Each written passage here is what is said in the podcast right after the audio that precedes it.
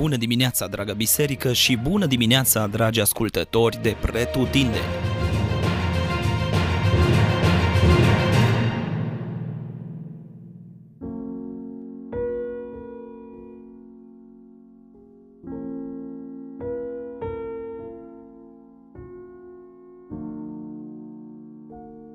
Exod, capitolul 7 Începutul minunilor și a urgiilor toate urgiile vin pe un fond al împietririi inimii.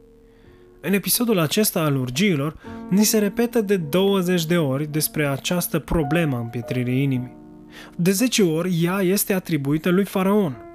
Când acesta își împietrește inima, sau cu alte cuvinte, decide să nu lase pe porul lui Israel să se închine Dumnezeului lui. Și de 10 ori, împietrirea inimii lui Faraon este decizia lui Dumnezeu. Cu alte cuvinte, Dumnezeu îi oferă multiple ocazii lui Faraon prin care acesta să renunțe la încăpățânarea lui și să lase pe poporul evreu să îl slujească în pustie. Pare ciudat să citim că Dumnezeu împietrește inima cuiva. Și poate chiar am fi motivat să spunem că o asemenea învățătură nu face parte din învățăturile creștine. Numai că pentru a interpreta această învățătură, ne ajută Apostolul Pavel, care le scrie credincioșilor din Roma despre starea de păcat a omenirii. El spune, printre altele, că măcar că au cunoscut pe Dumnezeu, nu l-au proslăvit ca Dumnezeu. Nici nu i-au mulțumit, ci s-au dedat la gândiri de șarte și inima lor, fără pricepere, s-a întunecat. S-au fălit că sunt înțelepți și au nebunit. Și ascultați concluzia. De aceea Dumnezeu i-a lăsat pradă. Romani, capitolul 1, versetele 21, 22 și versetul 24, prima parte. Cu alte cuvinte, o împietrire constantă a inimii față de Dumnezeu va fi lăsată pradă împietririi.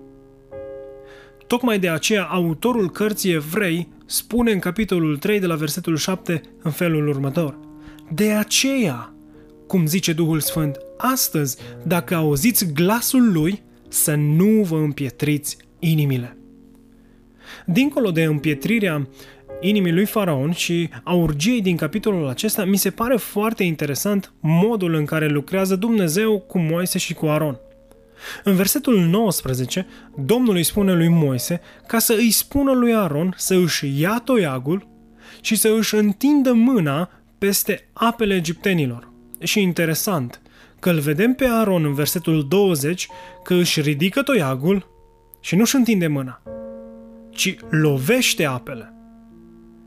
Nu pare să fie foarte important aspectul acesta, deoarece urgia tot vine, chiar dacă Aron face de capul lui, numai că acțiunea lui din acest pasaj contribuie la acțiunea lui Moise de mai târziu, când acesta va face exact același lucru, lovind stânca pentru a avea apă și astfel atrage diapsa divină în dreptul său.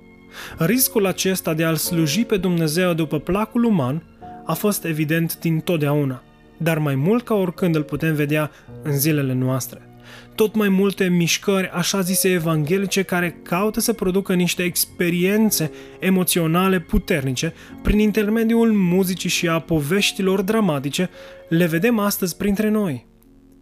E o tendință tot mai prezentă aceea de a-l onora pe om în detrimentul lui Dumnezeu. De aceea, atunci când vrem să-L onorăm pe Dumnezeu, să facem ceea ce ne cere El, așa cum voiește El.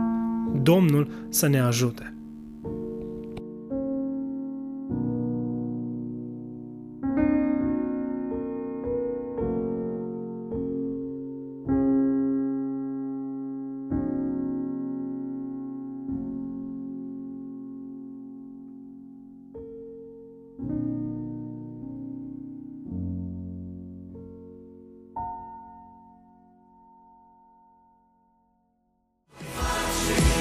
Ați ascultat Gândul de dimineață, devoțional audio oferit zilnic de Biserica Betania Dublin. Dacă v-a fost de folos și pentru a accesa mai multe resurse, vă așteptăm să ne vizitați pe platformele online. Dumnezeu să vă binecuvinteze! Lucruri